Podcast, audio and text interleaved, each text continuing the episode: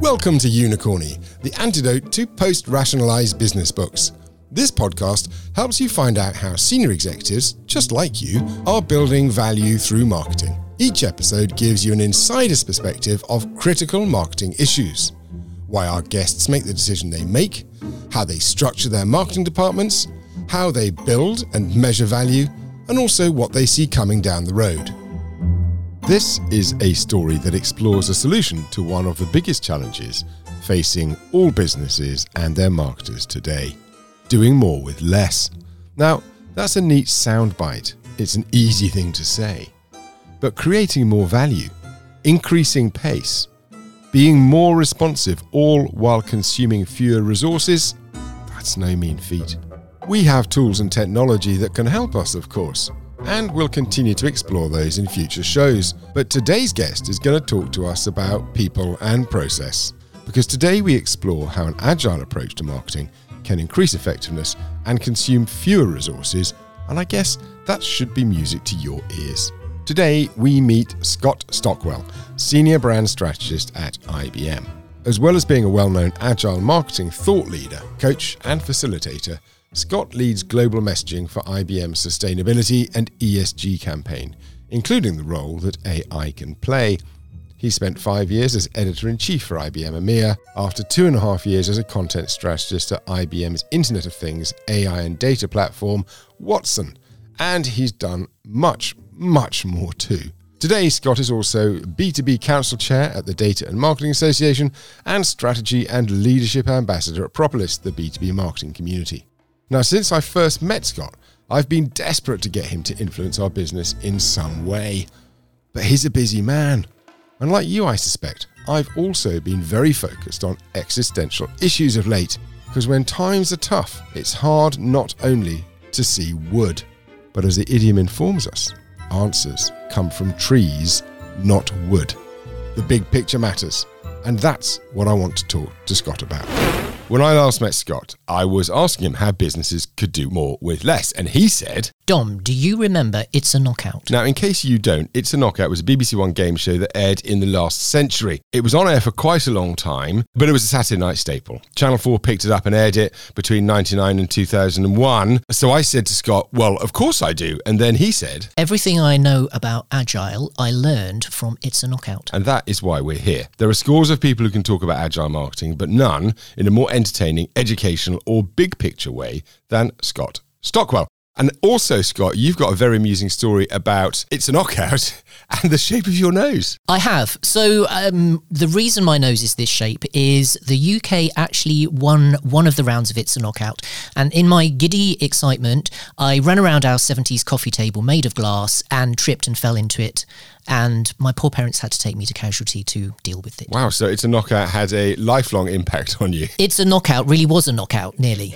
Excellent. Um, now, as I just explained, I feel like this is a show that's been a long, long time coming. So I'm delighted you're here. I'd like to find out a little bit more about you. But first, it might be a good idea to give our listeners a little bit of an understanding about your history with Agile. Sure thing, Dom. My first experience with Agile was back in 2015 we'd had some technical teams running agile marketing in the US and decided to expand it. So IBM set up a marketing innovation group and I led that for EMEA. And we set up a very nice design studio in London when we were in the South Bank offices, had some training in the US, brought it into the UK and set up seven teams. So had some formal training and then was very much live and on the ground delivering it. Okay, and if anyone's not familiar with agile marketing, maybe you could explain a little bit about it and the difference between it and a more conventional approach to marketing.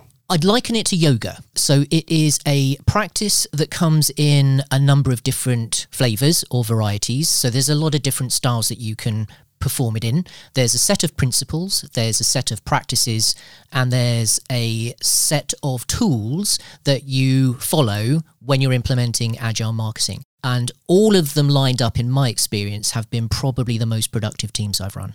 Well, we're going to dig in, if we have time, to yogic thinking a little later because I like the sound of that. But in the meantime, I gave a brief overview of your resume in today's introduction. But what I didn't do was talk about design thinking or Lego serious play, both of which appear upfront in your LinkedIn profile. And I think we're probably going to bump into design thinking in one shape or other today. So why don't we start by looking at design thinking? What is it? How do you teach it? And who do you teach it to? So, design thinking, a company called IDEO originated this um, some time back. It really puts the user experience right at the core. It has three things that it focuses on it focuses on the human desire, it focuses on the technology feasibility, and it focuses on the economic viability. And if you imagine kind of a Venn diagram with all of those three things overlapping, in the middle you've got design thinking. Again, a little bit like Agile, it has a set of practices. It runs very iteratively. So it starts off looking at the customer, really getting into what's the emotional payoff for their behavior, then looks into the journey that they're going to go on with you as a provider, looks for opportunities and pinch points once it identifies those, you then work on how could you make the good things better and remove the bad things for a to be journey or a to be experience. Then gets into prototyping. So you look at what could you do to take a customer through that on something which is almost the, the minimum viable product. That's getting into a little bit more of the agile side of things, but it's very much test and learn. How is the new experience consumed by the user? What's their feedback on it? What have you learned? How do you iterate? And then how do you ultimately get a much better product out there? So, some of the received wisdom I have is that a relentless focus on what the customer wants, but also on feedback and criticism are essential in both disciplines. What would you say to that? For both design thinking and for agile, I think those two things are fundamental. So, for design thinking, it very much runs on a loop. So, you're going through prototyping, testing, getting feedback, iterating. For agile, again, you're going to go through sprints, which are short, time boxed periods of work. At the end of each one, there is always a review of what's been delivered. There is always a check when planning the next sprint what's the value to the customer? Are we still, if we deliver what's planned, going to deliver what we promised? Or is the customer giving us some feedback on what they've seen so far that actually they want to revise things?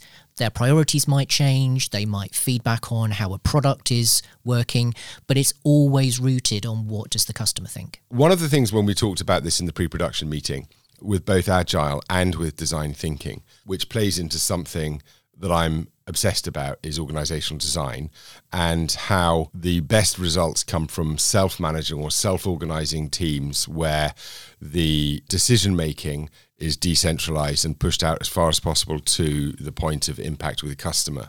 Talk to me a little bit about organizational design as it impacts both agile and design thinking. I think it's one of the key points of what differentiates, particularly Agile as a way of working.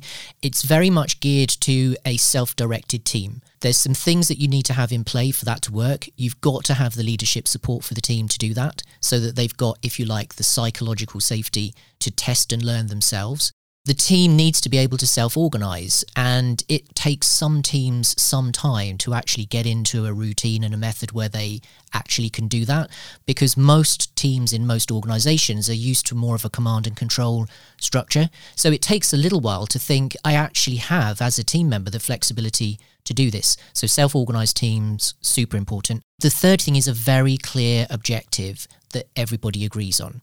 And it's not often you get both the clear objective and the team agreement.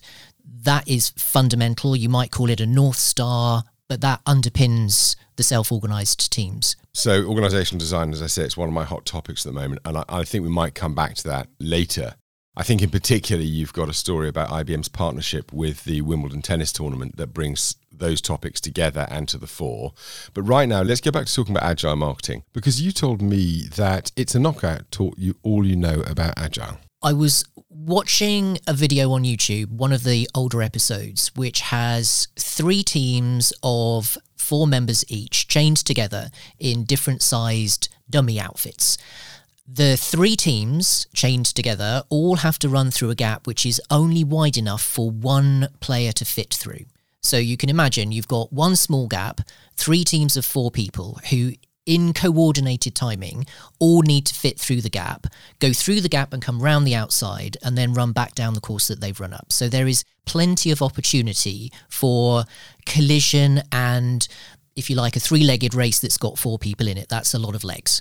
And my experience with Agile felt very similar to that. The breaking down of work into small products and getting the team organized and agreed on who is going to do what in which sequence and their timing over a sprint or an iteration felt very similar to that particular game. And then when I watched it on the TV and you see the people go through, the first team sort of gets through with a bit of pushing. Second and third teams really battle it out. The first team then does a really good job of running back in time. So the team is very, very coordinated.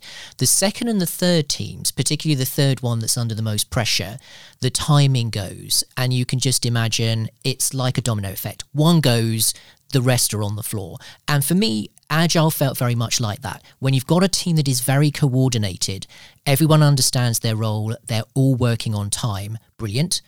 Anything that is out of line, disaster. Okay, well, we're going to put that clip, the YouTube clip, on our show notes at unicorny.co.uk because not only is it funny, but it does illustrate that point perfectly. There's a specific method, isn't there, within Agile that allows that kind of agreement between team members of what they will and won't do. Do you want to talk to me about that a little bit? So, social charter is something that a team will make at the start of a project.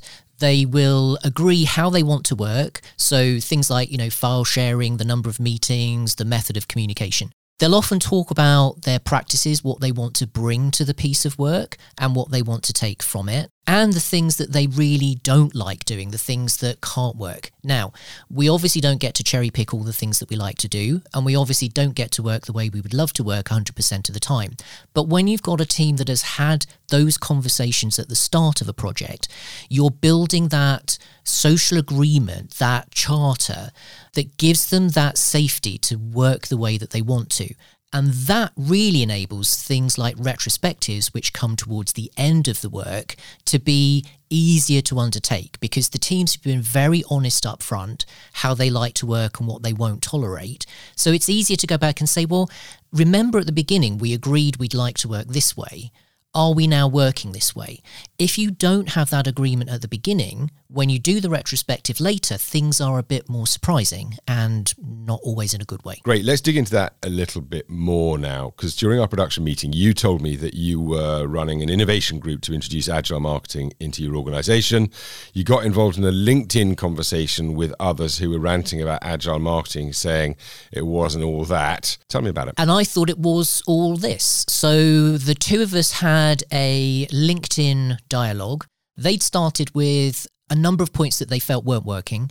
Uh, my experience was counter that. I'd found that it had been very productive and very useful, and I'd had a very positive experience from the teams.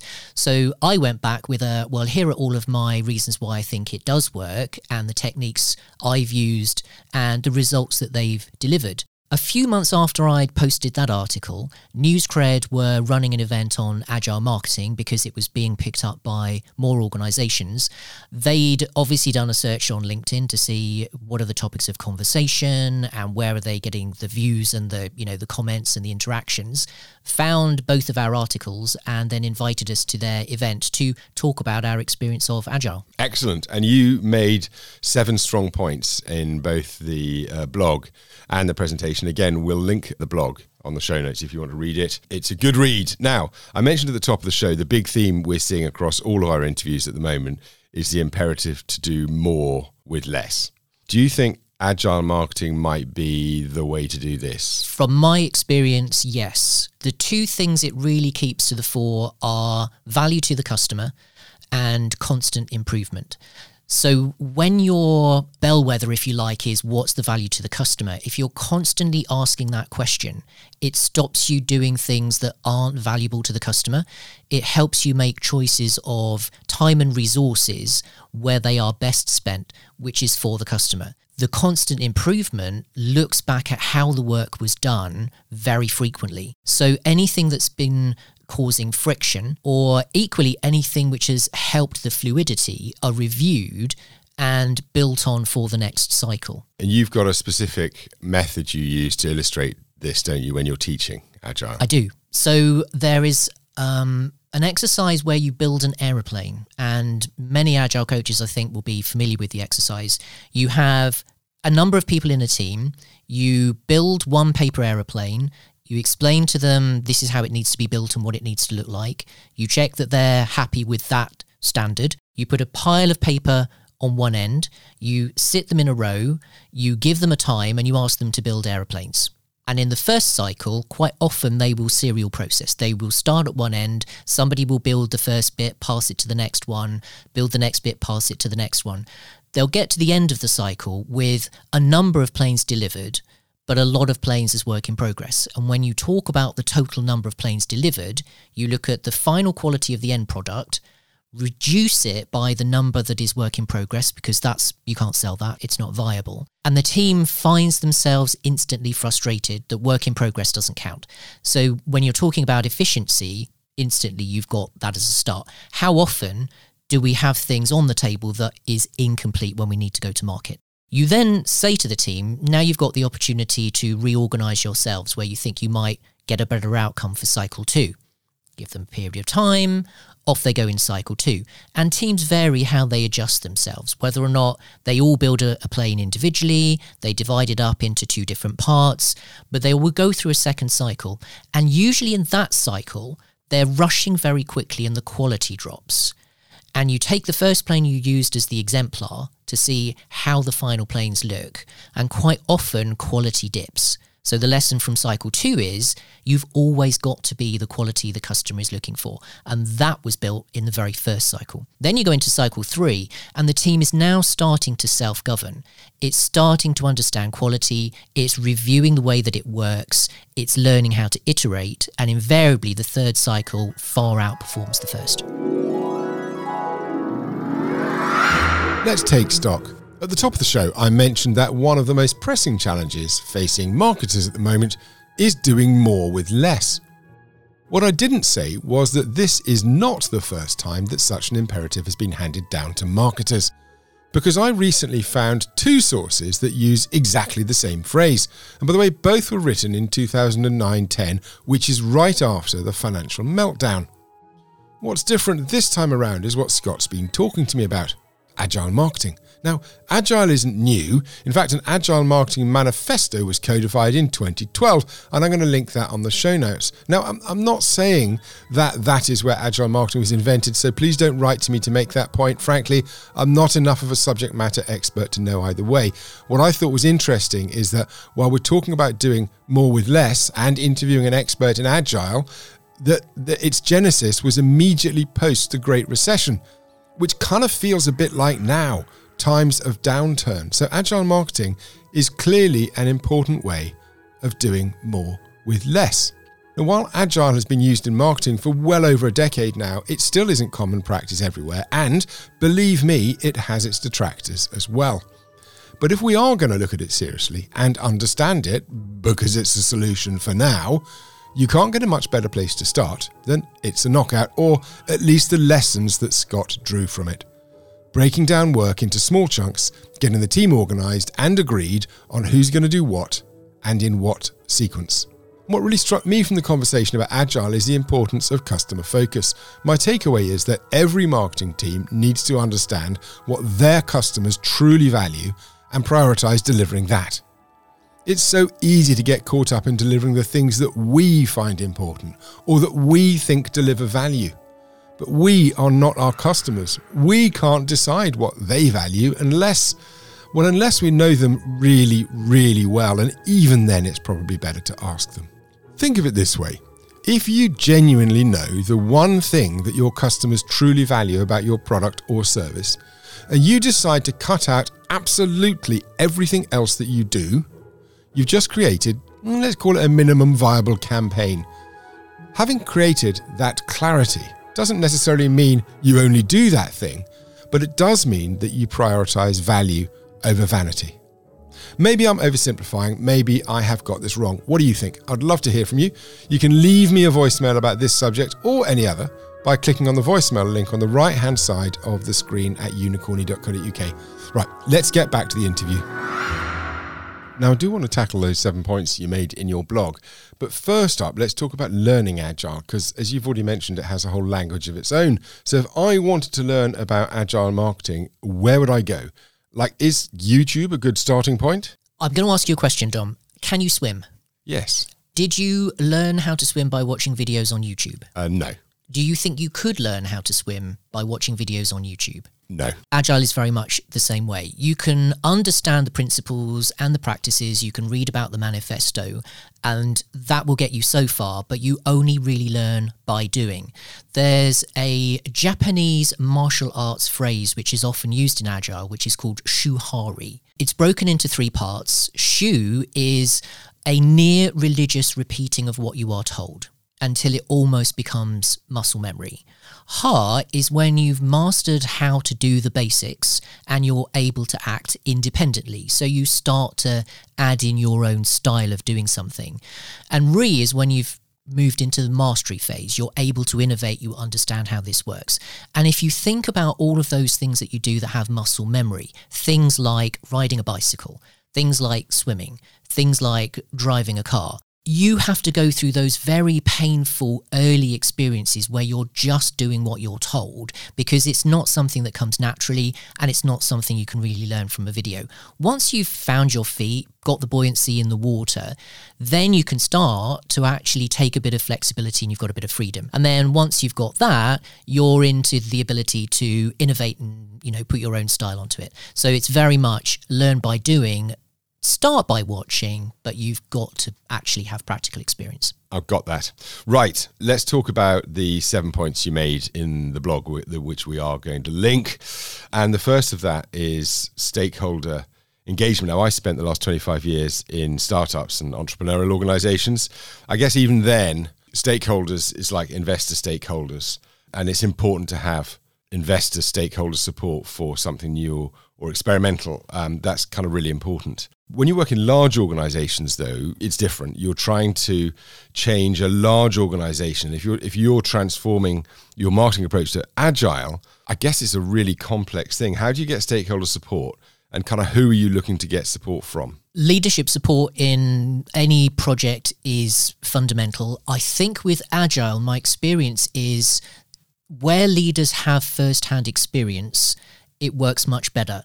One of the things that can make or break the way that agile works is responding to changes of requirements. We're all very familiar. Something comes in, we need to change what we're going to deliver, we need to accommodate the requirement very quickly. There needs to be an understanding from the leadership team that the team that is doing the work needs to work out how to accommodate that additional request. Leaders that are used to the way that agile work understand that. Leaders that don't will tend to add the new requirement in and say, You're working agile, we're expecting you to just do this quickly. That's not the way that agile works. So, stakeholders who have experience or certainly high degrees of empathy can be super supportive. It works less effectively where that is less the case. Do you need to start a, like a communication or education program if they don't have experience before you kick off the activity? I think if you can get your leadership team to have first-hand experience, even if it's just, you know, the aeroplane exercise, just to understand how the principles work, that really gives you a good head start. That's a great tip. Next up, I love the phraseology of this one because who doesn't like a little bit of poker? The third point you made in your deck was that agile marketers need to play planning poker a lot. That sounds like fun to me. What is planning poker? Planning poker runs on something called the Fibonacci sequence. So, Dom, are you familiar with the Fibonacci sequence? I am familiar with the Fibonacci sequence because I am a Dan Brown fan.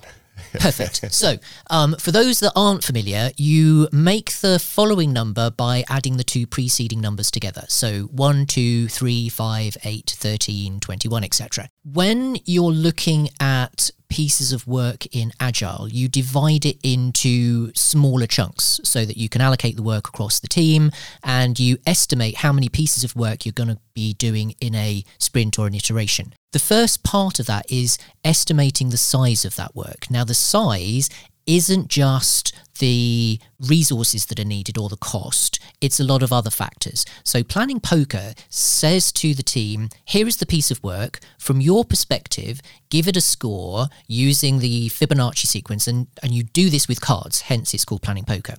Everybody pulls the card out that they think is the size of that piece of work, and together you declare what you think that score is. It's a brilliant way to see the differences or hopefully the similarities in the understanding of what's involved in that piece of work. Straight away, you can see if people have got a high value or a low value, and it prompts the conversation. How have you determined the value that you've given it? The reason this is really useful is all of the team's perspectives are discussed before the work starts. So things that might have been unseen, might have not been understood by members of the team, are declared and clarified before the work starts.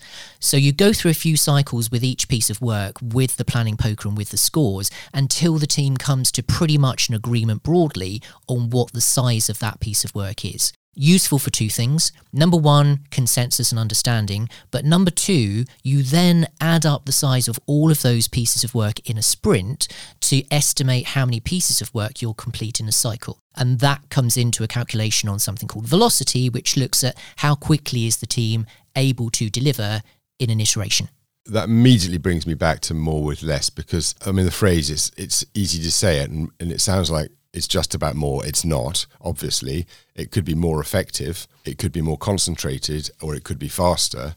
And it sounds to me like the planning poker is a way of really focusing um, effort into those things that are going to have the biggest impact for the customer. Absolutely. In each packet of work, um, and often they're called stories in, in Agile, there are three things you look at. You have a card, a conversation, and a confirmation.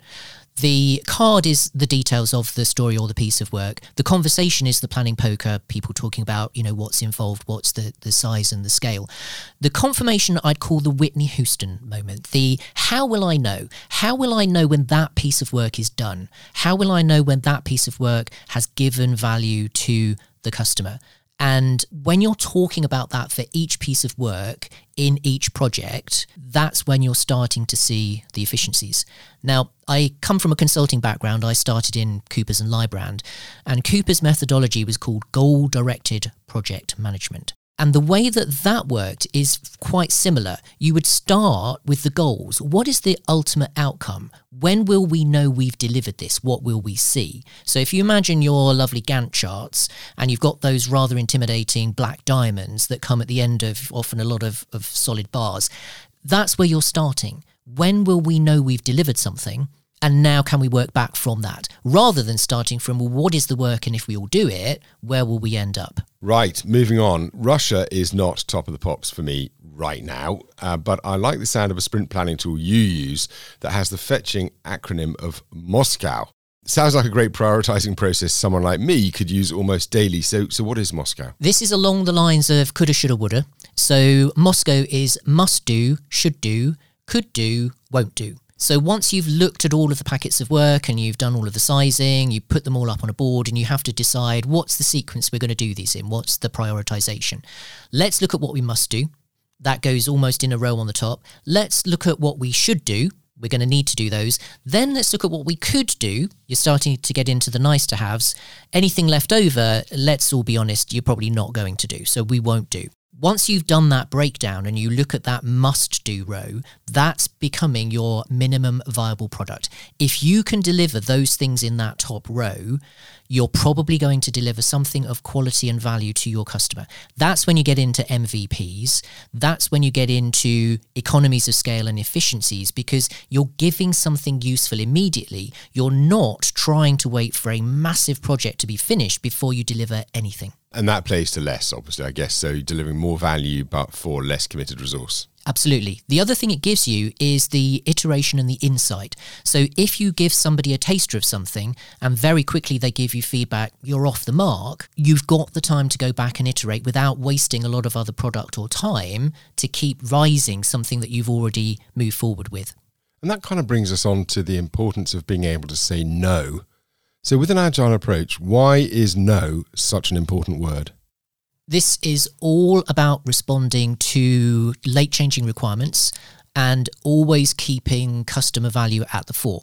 We know things change. We know that circumstances change, priorities change, timings change, and you have to be responsive. And Agile is very responsive, but it needs to be responsive within the sprint or the iteration. So when a new requirement comes in, there's two ways that you can approach it. You can accommodate it into that particular cycle. It's actually the less preferred option from my perspective, but you would then choose to say no to something that you are already doing you would take some work out of the sprint because you are bringing some new work in. The second thing, which is probably the better approach, is to say, let's wait until the end of this sprint for this new requirement, then test how that will fit into the next sprint to see how we can accommodate it. Now, the key point here is the team has to have the ability to say no. Either no, we're not doing it right now, or no, you'll have to wait until we do this in the future. If you have a leadership team that will not accommodate that and just expect that work to be done as well as the existing work in the sprint with no change, that's when Agile starts to break down. And it's that leadership support and the confidence the team has that it can say no that's fundamental for Agile working. Absolutely. Now, standing up to feature creep and peer pressure and uh, genuine scope creep is important, but I know stand up has a particular meaning in Agile.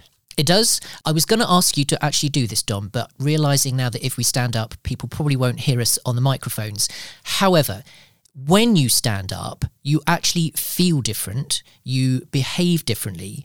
And to be honest, we're also used to sitting down, that standing up isn't the most comfortable thing for a long period of time. Stand ups are meant to be short. They look at what is the work that you've delivered, what is the work that you're working on, and is anything getting in your way?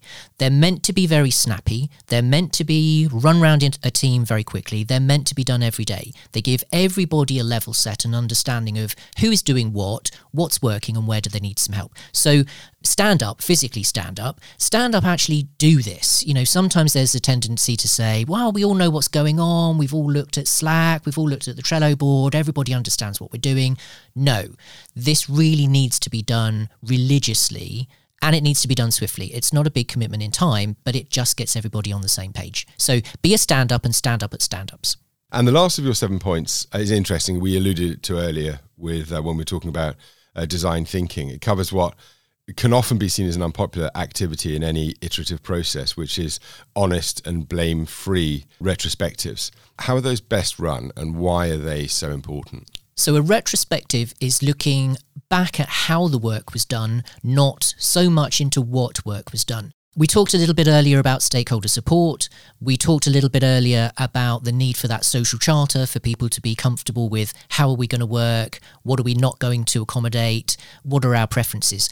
When running a retrospective, you're then looking back and saying, were we true to that charter? Did we behave the way that we said we would? Have we behaved in ways that aren't working, are causing friction, or aren't keeping us as fluid as we need to be? Let's forensically really look at those and what can we do to eliminate those factors it's not a personality clash a you know you really hacked me off by doing this or i'm having a complete you know love in with the way that you do that it's understanding what is working and what is not working and making sure that you're constantly improving which again is one of those underpinnings of agile and keep doing that for future cycles well, there you have it. Seven key learnings from Scott's article about his early forays into Agile. You know, Agile needs a louder voice right now, I think, because there are two factors in particular that point to it being a highly effective technique. Firstly, we've mentioned, I think, a few times already today that we're all being mandated to do more with less. And as Scott has already explained, Agile really can help us get there. Secondly, though, and we haven't talked about this, we're all kind of having to work in a, or learn how to work in a different way at the moment, particularly since COVID. Whether you call it hybrid or blended or flexible, it doesn't really matter the way we're actually doing the work at the moment in many cases is different. And Scott, you think Agile might play a role in how we together can work and how we can process our workflow and deal with our project management I've run agile teams in three different modes, if you like. So, entirely around the table, so entirely physically co located, entirely virtual, nobody around a team, everybody on, on um, web meetings, and a blended approach of the, of the two. The least efficient has been the blended approach of the two. The most efficient is everybody around a table because you've got that instant feedback. If you've got a question, it's instantly being asked.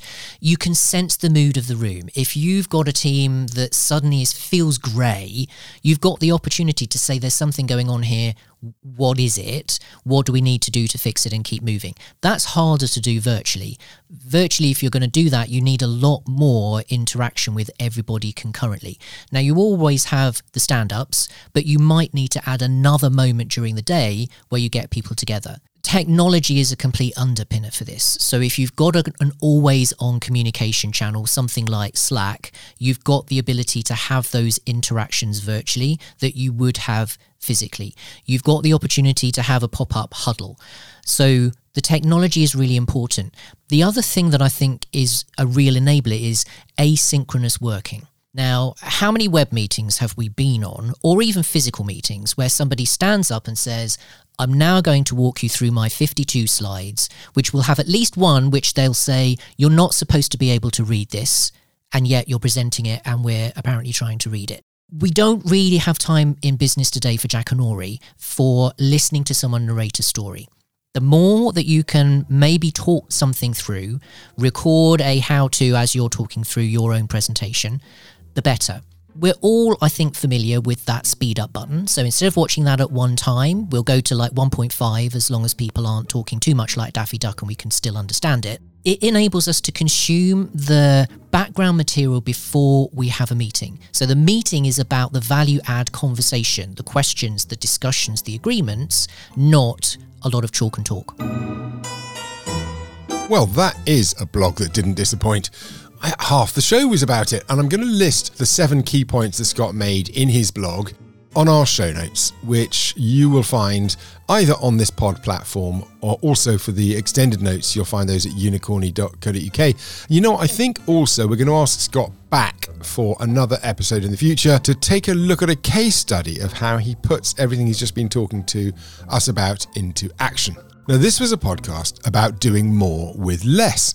And Scott's advice to us is to focus our efforts on the things that matter most to our customers. Basically, do more of the things that they value and less of everything else. And the MoSCoW framework helps him prioritize this. And I love that. Must do, should do, could do, and won't do. Now, marketers tend to be positive and optimistic people. We all like to say yes. We love a challenge. But being the man from Del Monte, Always saying yes doesn't win you friends. Saying no is so important because when you have less, you need to make sure what you do have is used well. So won't do becomes just as important as must do. Then you can weigh up the relative values of your shoulds and woulds. Both design thinking and an agile approach to marketing can help you get there. They work from the outcome backwards instead of from the present forwards and that encourages leanness and effectiveness. Next up, I think we need to talk about the way we're all working. Now, I may get tarred, feathered, and run out of town for this, but hybrid working, is it working? I've blogged about it in the past, so I'm not going to go over the same old ground here, but I thought it was super interesting to hear Scott's experience of three different working arrangements when operating agile everyone in a room, no one in a room, and blended. His observation is that the least effective was the blended approach. Exactly what most of us experience in our day to day. And by the way, I agree with him. The people who are not in the room are at a disadvantage unless no one is in the room. Scott's one of the brightest and most progressive management thinkers I've met, so I was genuinely surprised that he articulated this so plainly. While we're seeking to do more with less, we need to be as productive as possible. And that means that we may have to make tough choices about our ideals. Now, my ideal is that people should be able to work from wherever they deliver most value to clients and, after that, wherever they want. But I'm not sure that practical reality likes my ideal because blended is the least effective. And I don't want to sound negative. What I'm worried about is that our mission as marketers is to do more with less. And if we don't take note of the things that make us ineffective, we end up doing less with less. But what do you think? This is a really big issue, and I'd love to hear your point of view. And you can let us know that at unicorny.co.uk, either by leaving us a text message or click on the icon on the right hand side of the screen and leave us a voicemail. That's all for today, folks. Thanks for listening, and until next time, see ya!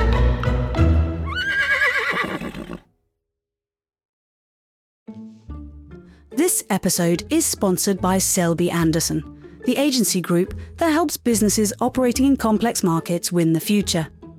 Selbey Anderson's agencies serve global clients in financial services, enterprise tech, channel, industry, utilities, pharmaceutical, and biotech. If you want to win the future, find out more at selbeyanderson.com.